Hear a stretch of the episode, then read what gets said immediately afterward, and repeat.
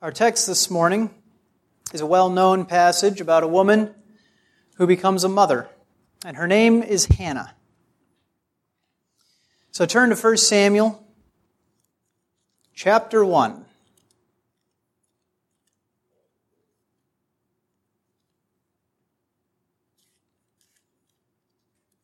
that comes right after Ruth. Another story about another mother.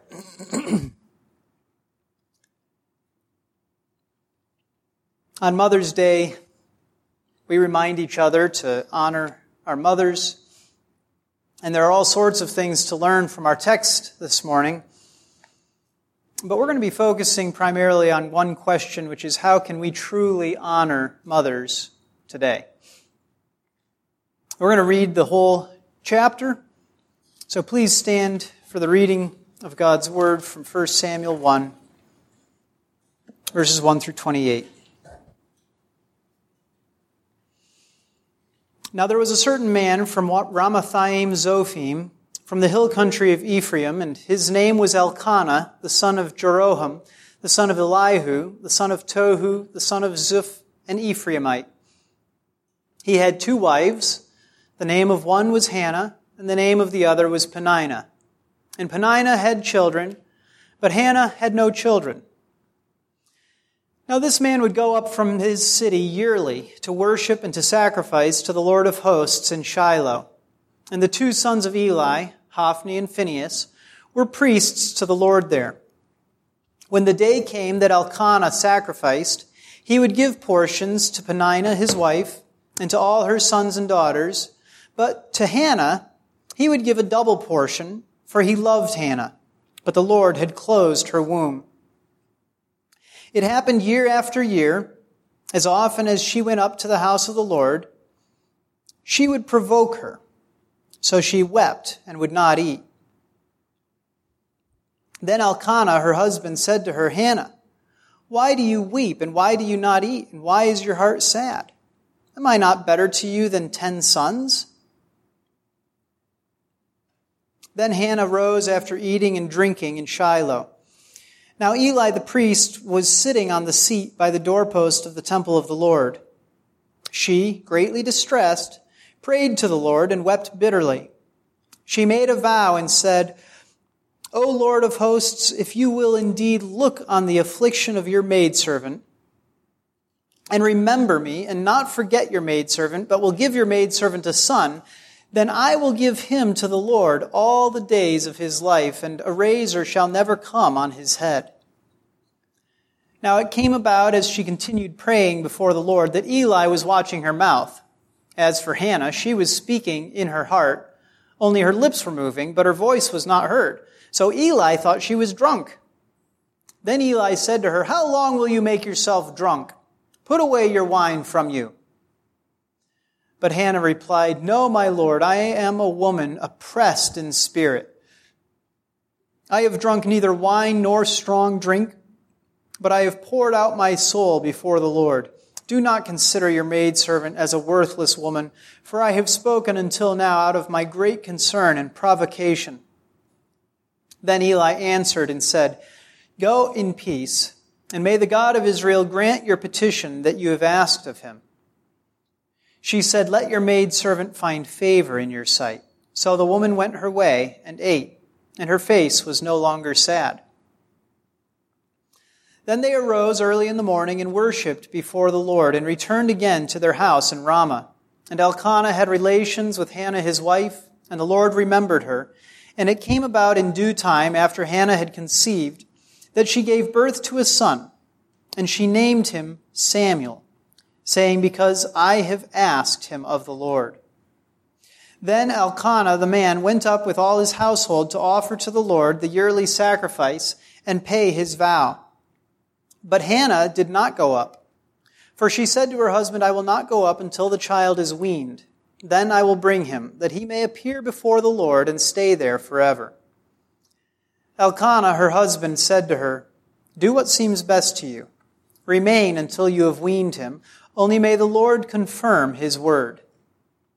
So the woman remained and nursed her son until she weaned him. Now when she had weaned him, she took him up with her, with a 3-year-old bull and 1 ephah of flour and a jug of wine, and brought him to the house of the Lord in Shiloh, although the child was young. Then they slaughtered the bull and brought the boy to Eli. She said, "O my Lord, as your soul lives, my Lord, I am the woman who stood here beside you praying to the Lord. For this boy I prayed, and the Lord has given me my petition which I asked of him. So I have also dedicated him to the Lord.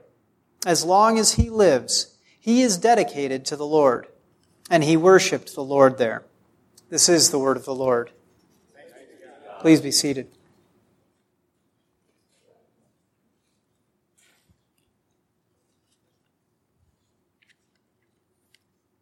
How can we honor our mothers today? Children, this sermon is for you, because you are the ones who are still living at home with your mothers and have the easiest time honoring your mothers, because you have so much opportunity to honor your mothers. However,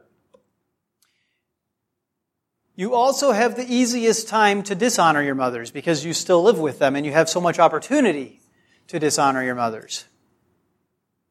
But as you live right now with your mothers, how you behave towards them will grow, just like you grow. And so if you are doing little good things for them and you grow up, your little good things will grow up into big good things, just like you're growing up. But if you are doing little bad things to your mother, then when you grow up, what will you do? Big bad things. So what you need to do is you need to begin to honor your mother right now, in the little things, as you live with her. Because when you go away, you don't want to be a cause of grief. You don't want to be a cause of shame to her, but you want to bring honor to her name. So how? How can we honor our mothers?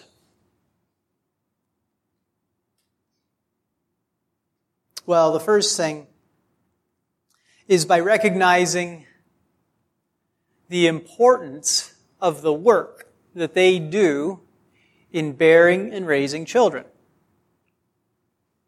And so, we spent a lot of time on that last Sunday, looking at the verse, "Women shall be saved through the bearing of children." But we got to go back to it, and I want to think about it specifically with you kids, because it's very easy for all of us to denigrate their work. Now, what does denigrate mean? Make it little. Make it unimportant. To act like it's nothing. To act like they don't do anything good for you. It's very, very easy to do it. And the reason that it's so easy to do it is because they never stop doing work for you. Right? And so you begin to take those things that they do for you for granted, right? So when you sit down to eat and your mother has prepared a meal for you, has she worked hard? Is she to be honored?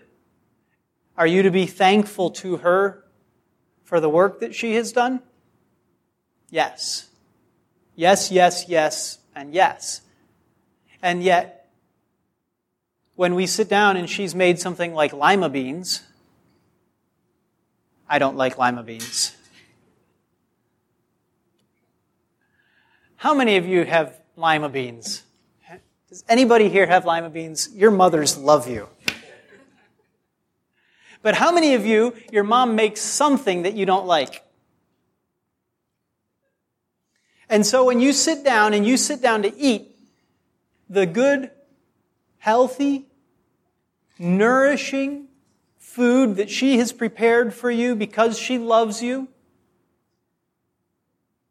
do you complain because it's not the way you like it? Are you ungrateful, unthankful? You understand what I'm asking? To be ungrateful simply because it's not something that you like is very, very naughty. Now,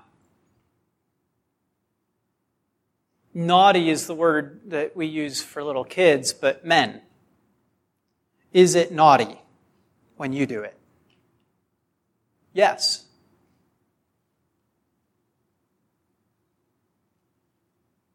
We are to be thankful for the work that the mothers of our children give themselves to constantly. And fixing meals happens over and over and over and over and over.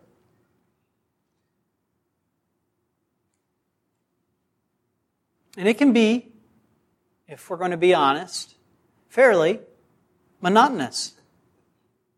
Right? To do the same work over and over and over and over.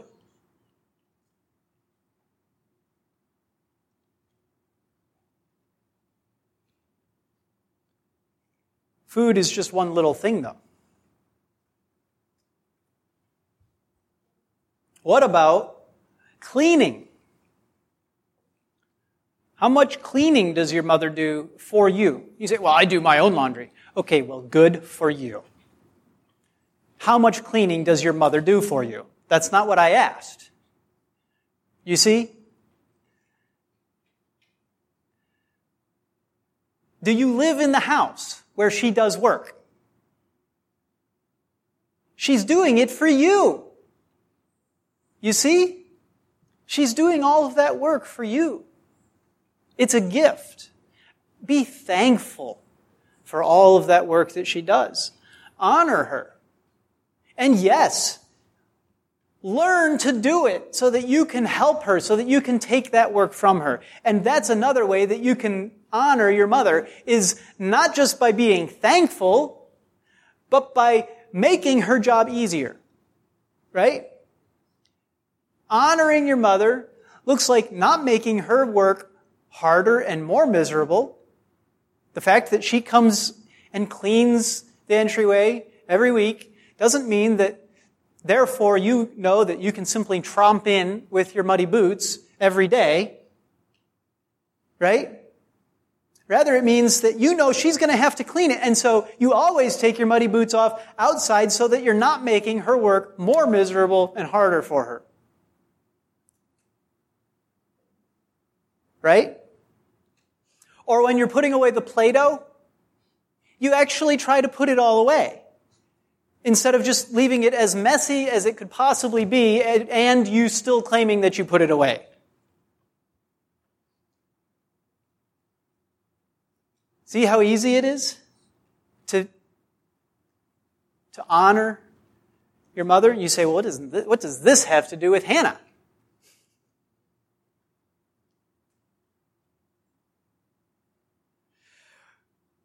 Well, there's not a lot about cleaning. There's a little bit about meals in here, right? But what I want you to look at is this question that Elkanah asks. Did you notice what he asks Hannah? He says, aren't I better than 10 sons? The answer, of course, is no, Elkanah. That's a stupid question.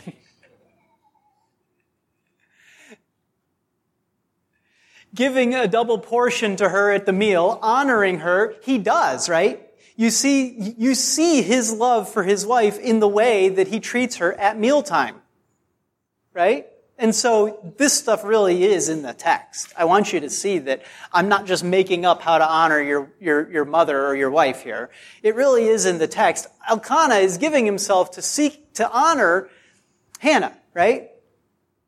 And yet the thing that pains her is the fact that she doesn't have children.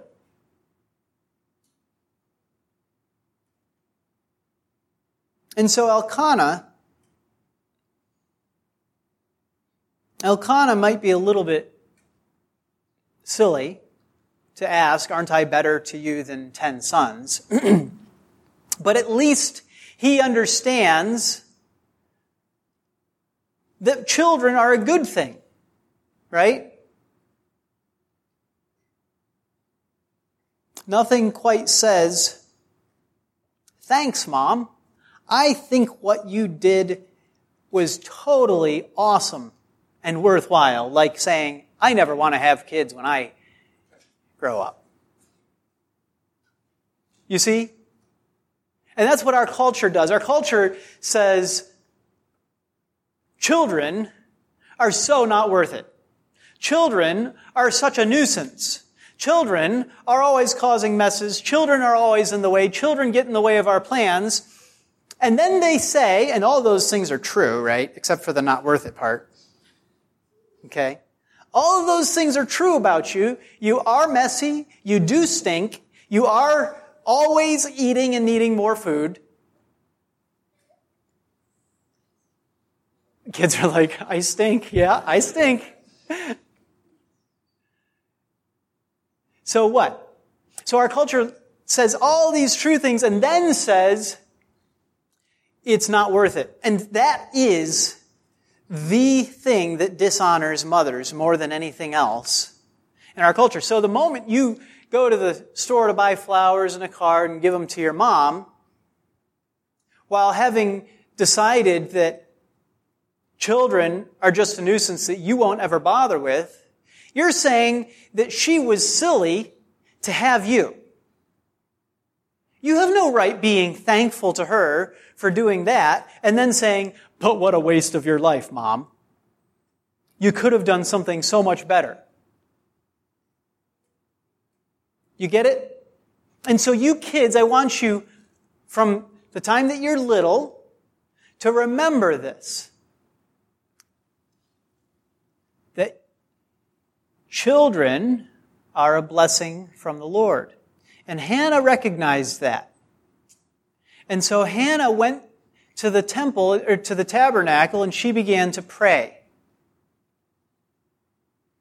Why? Because she saw that children are a blessing from the Lord. In spite of all of the pain and all of the work that go into kids, she saw that her desire for children was a good desire, and that that work was good and worthwhile, and that it was itself a gift from the Lord. It's sad to not have the blessing of children. And so Isaiah 54:1 says, shout for joy, O barren one. You who have borne no child, break forth into joyful shouting and cry aloud, you who have not travailed. For the sons of the desolate one will be more numerous than the sons of the married woman, says the Lord.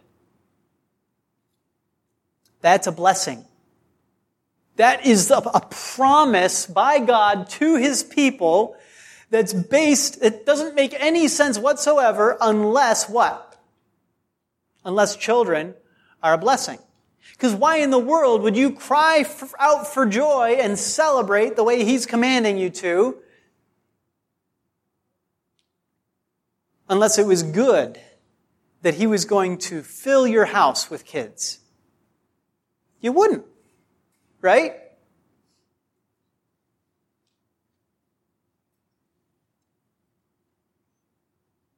So kids, there's another way that this, first, when you grow up and you get married, have kids. That's a way of honoring your mom. Second, right now, while you're living at home and you have brothers and sisters, don't complain about them. Right? Don't complain about your brothers and your sisters. Why shouldn't you complain about your brothers and sisters? Because complaining about them is saying, I don't know why you had to have whichever brother or sister you don't like the most, right? Our family would be so much better if it wasn't for so-and-so. Is so-and-so an irritating, miserable sinner? Yes. And so do they bring much misery and frustration to you and to your mother? Yes. And you know what? So do you. Because you are also a miserable, irritating sinner, right? But is the work that your mom is doing of bearing and giving birth to and raising your brother, your sister, is that good, honorable work? Yes, it is. Then don't complain that she did it. Don't complain about your brothers and sisters. Instead, be a help to one another to make your mom's life less miserable. And that means not fighting with each other. Right? Moms, do you want your kids to not fight? Raise your hand if you don't want your kids to fight. Okay. All of them have their hands up. Every one of them.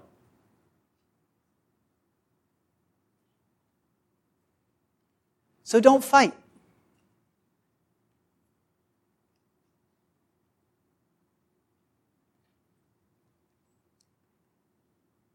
When we are grateful for the sacrifices of our parents, and our mothers in particular, we honor them for those sacrifices.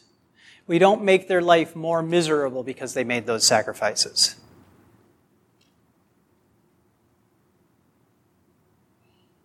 Now,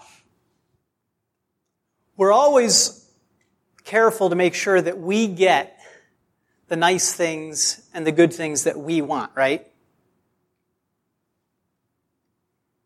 Remember, in our scripture lesson we were reading, and James and John went to Jesus and are like, hey, Jesus, can you do us a favor?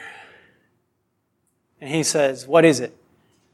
When you're in your glory, in your kingdom, can we sit on your right and your left? James and John are looking out for what? Number one, James and John. Looking out for number one. Why are they doing that? Because they're selfish. And who are they doing it against? They're doing it against their brothers, the other 10, right? And that's why the 10 are, what did it say they were? Indignant. Thank you. Indignant with them.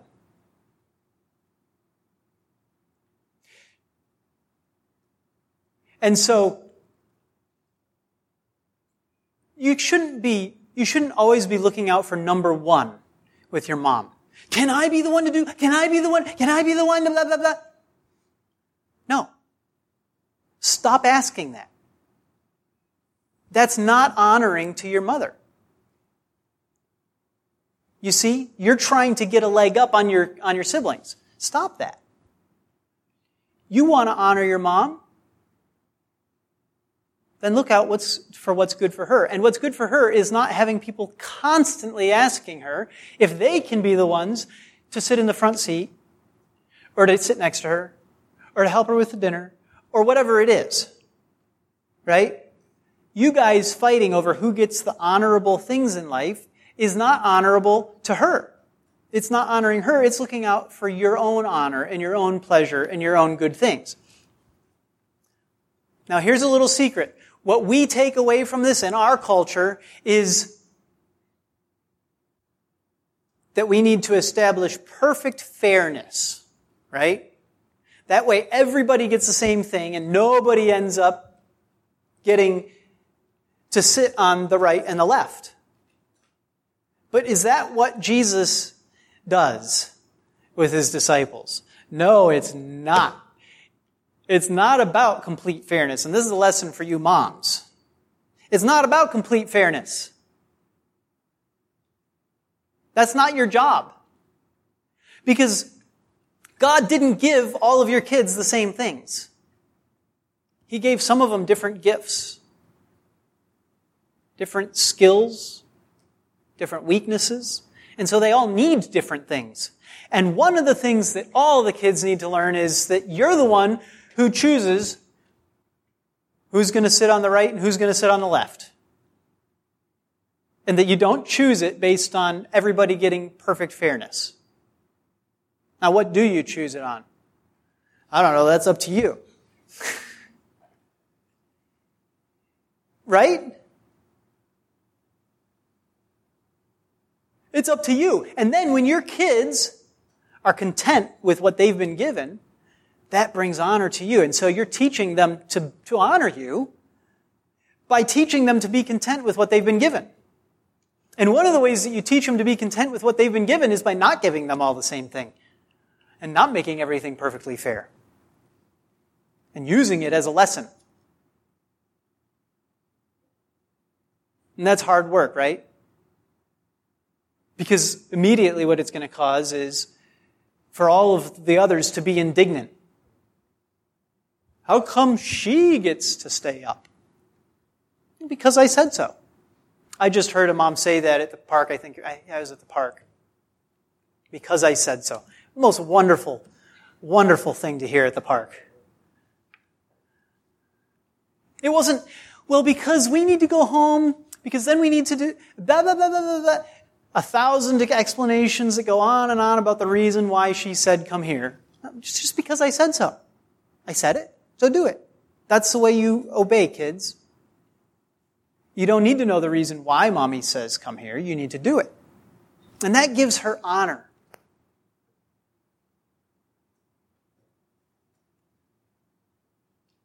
Now, what was the sacrifice? What was the unfair thing that we see in this passage? Well, first you have the unfairness of the fact that Peninnah had kids and Hannah didn't. And it grieves Hannah, and yet she doesn't become embittered, does she? She doesn't begin to hate God because she doesn't get the same thing as somebody else. Instead, she goes to God, and she takes her grief to him. And she begs him for the desire of her heart. And God answers her prayer.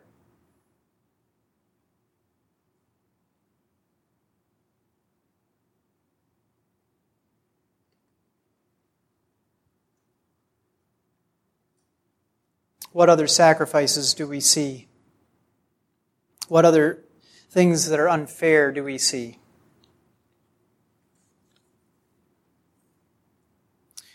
Well, one of the things that we see is that Elkanah gave Hannah a double portion. Everyone else just got one portion, right?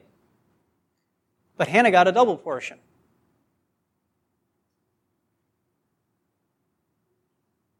And so was that a consolation to Hannah? Not really.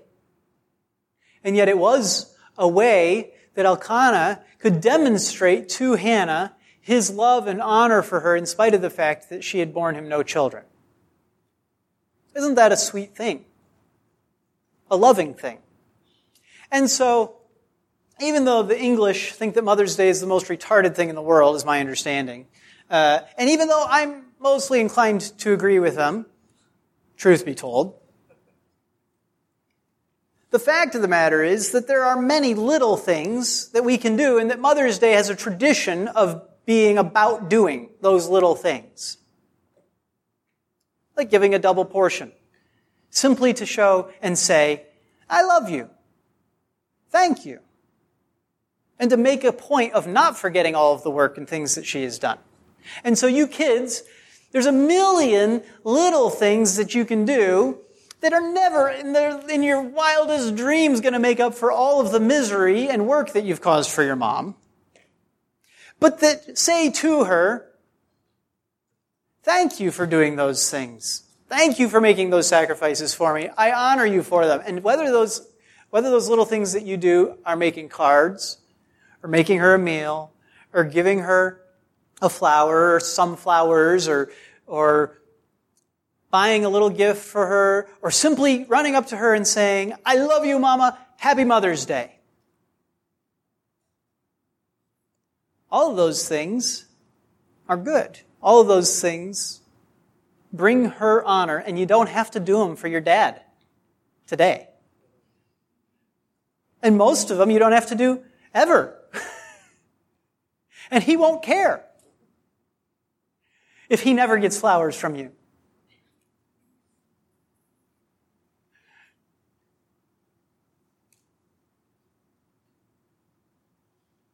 And that's different, isn't it?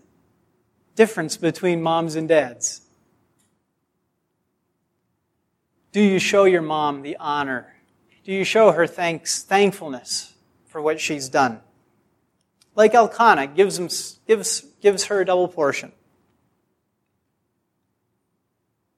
She has made tremendous sacrifices for you. Now, our culture has made great strides in reducing the sacrifices that are necessary for motherhood. But as we've made those great strides, we've also said that even the smaller sacrifices that are left are not worth it. So you step back 100 years, and having kids was way, way more dangerous, much more likely to die from having children 100 years ago. And yet, they had children, right? And maybe that's part of why they honored them more, because they saw their own mothers and wives die as they pursued that work.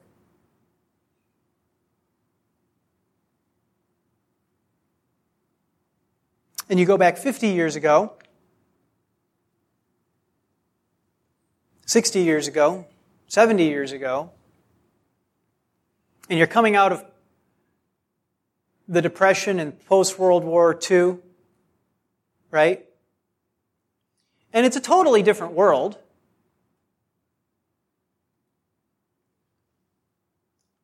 Poverty, we have way, way more money today. There's housing. My grandparents moved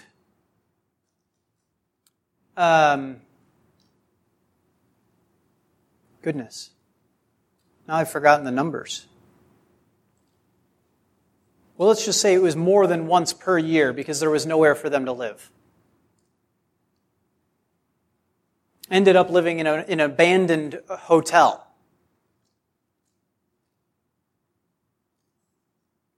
There just wasn't housing. Not a problem that we really face today, is it?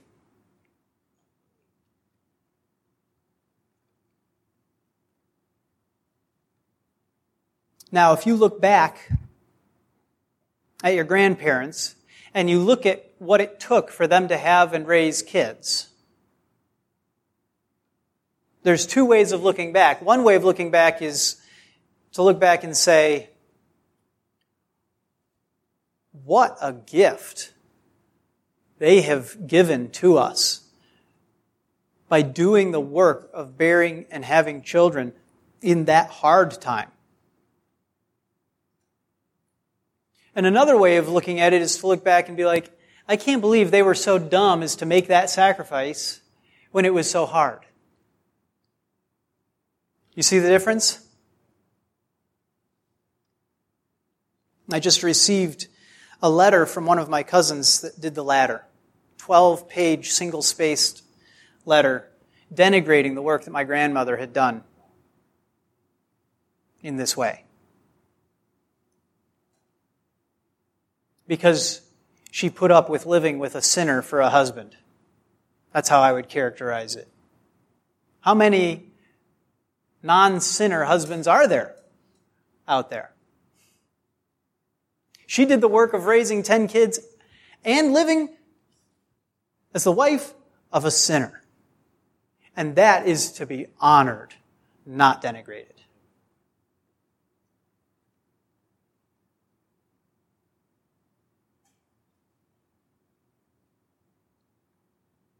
Elkanah does not make light of the work of Hannah.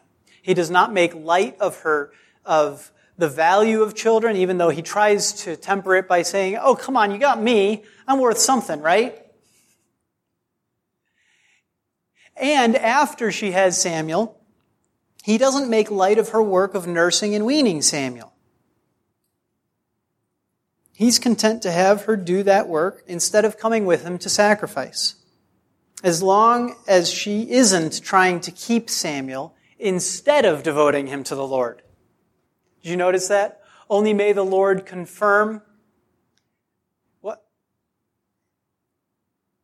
His word, this fulfillment of her prayer, which was a prayer made with a promise that this child would be devoted to the Lord.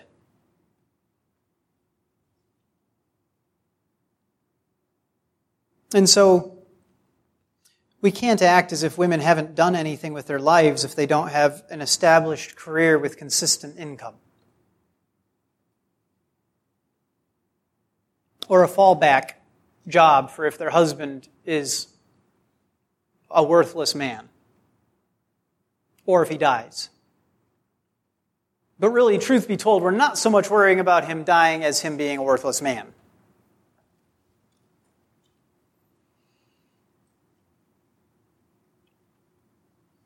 In fact, being a mom, being a mother, and the work of that is the most important job in our country. Because without a next generation, there would be no country. It would end quickly. Very quickly.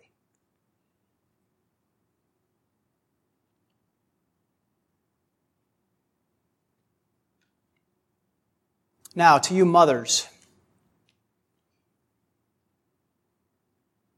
the other way that we are to honor mothers and motherhood and the work that God has given you is by not worshiping your children. Not worshiping your children.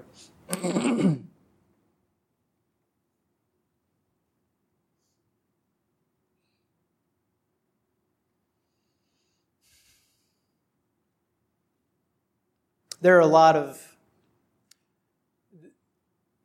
a lot of parenting and motherhood advice out there in general that is all based around worshiping your children in a society that doesn't honor motherhood, but in a strange, perverse way.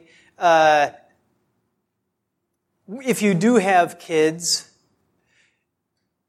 denies God's sovereignty, denies His care and His protection, and denies that you have the ability to trust Him as a mother, and places everything about your kids and their future on you. And you feel that weight, right? And you see it with the products that are available. I remember when Eliza was a baby, Tate gave her a bloody lip while he was trying to push her through a ring of foam. And it occurred to me later, we could have bought a baby no bumps helmet for her, right?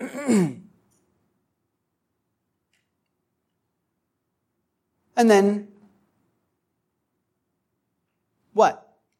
It would prevent that minor injury. But is that what she needs? No, actually what she needs is for her brother to be taught to love and care for and protect her. Right?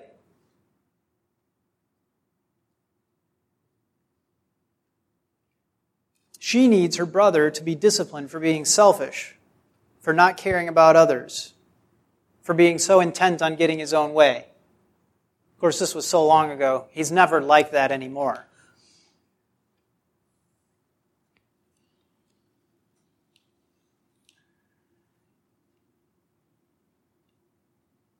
You guys know this. I mean, the absurdity of helicopter parenting is what it produces in the end, right? That we think that by controlling everything and making sure that there's never any danger, and by constantly making every decision for our kids, and that's really what helicopter parenting becomes, okay? If we're constantly protecting our children from the natural consequences of their actions, what we end up teaching them is to be selfish and disobedient. And you can't protect your son forever. You can worship him, but if you do, it will bring shame to you as a mother. And that's why Proverbs 29:15 says, "The rod and reproof give wisdom, but a child who gets his own way brings shame to his mother." Why? Because it reflects on her. So yes, kids, don't try to get your own way. But mothers, don't give them their own way.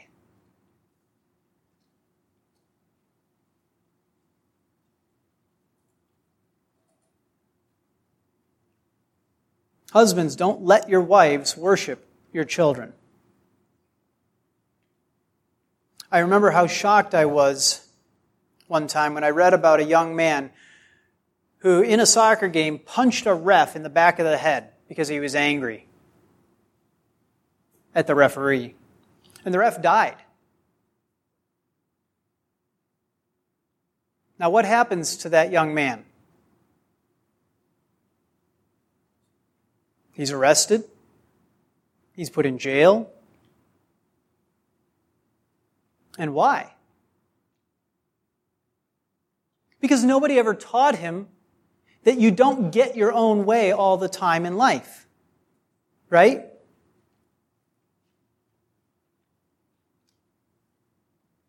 Think about the shame that that brings on that man's parents. And really, that's what I'm saying. I'm saying shame on them for letting him be that way. Now, could I be wrong? Absolutely, I could be wrong. Right? I don't know them. I don't know how he was raised. But I'm also not an idiot. I'm probably right. And even so, no matter what, it brought shame on his parents, didn't it? Think about how many times parents of kids who bring a gun to school and shoot people or whatever it is that they've done are on the news and they're going, "We had no idea," or any number of things that they say in response, saying, what? They're declaring how ashamed they are. They're responding to the shame that's been brought on them because of their children. Now, when we worship our children, it brings shame on us. It does not bring glory. Hannah did not worship Samuel. Hannah worshipped the Lord. And she gave her son up to serve the Lord, less than a year after she had stopped nursing him. Yes, they did nurse him for longer. But let's just stop for a minute and say, less than a year after she stopped nursing him, she said goodbye. She gave him up to the Lord and his service.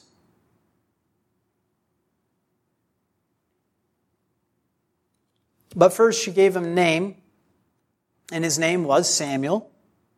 And Samuel means asked of the Lord. And so it was a constant reminder both to her and to him of the great faithfulness of God in answer to her prayers. God answers our prayers. And when we give our children to the Lord, we're not losing a child.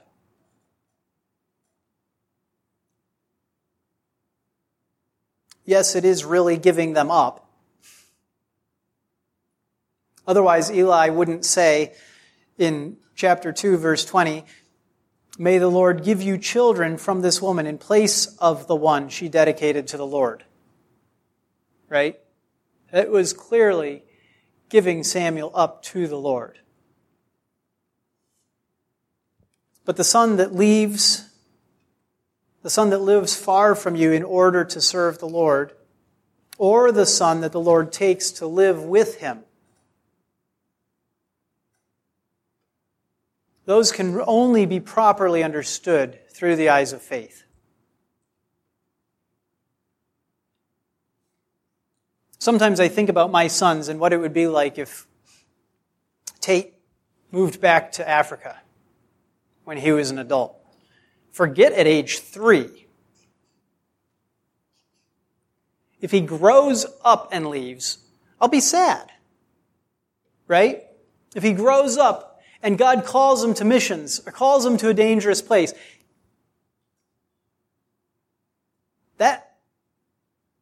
that's scary as a parent, right? And particularly as a mother.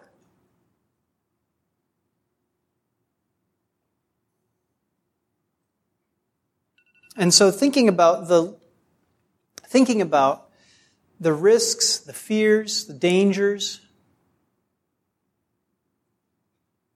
that our children face, that God calls them to face. Thinking about how God takes our children away from us and gives them to us. If you're willing to look to God and say, this child is a gift from God,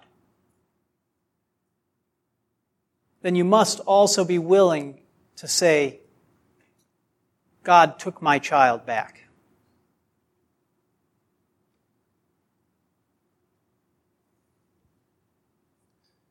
This is viewing our children through the eyes of faith. He may take them through death. He may take them by moving them away.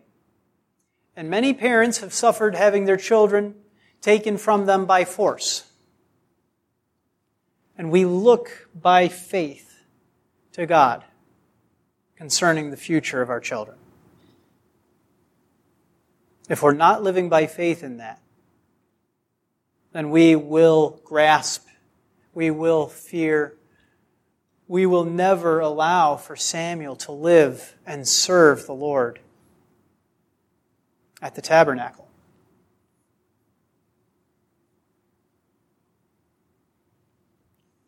And so this is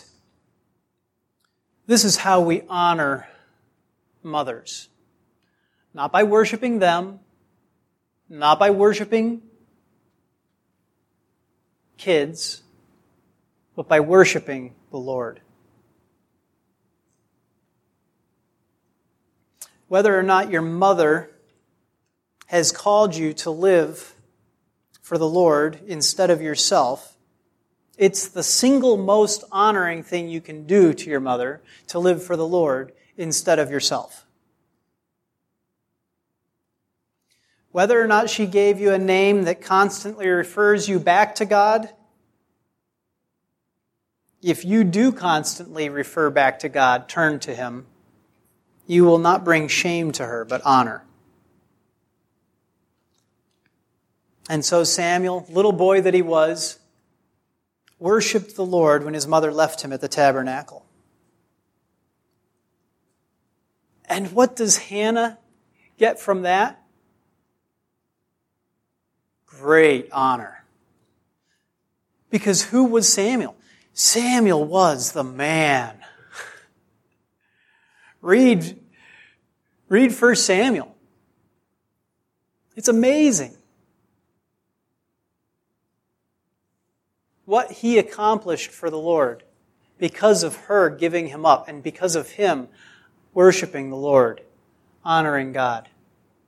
And so let us imitate him in our own lives. And that will be the best thing that you can do for your own mother. Let's pray.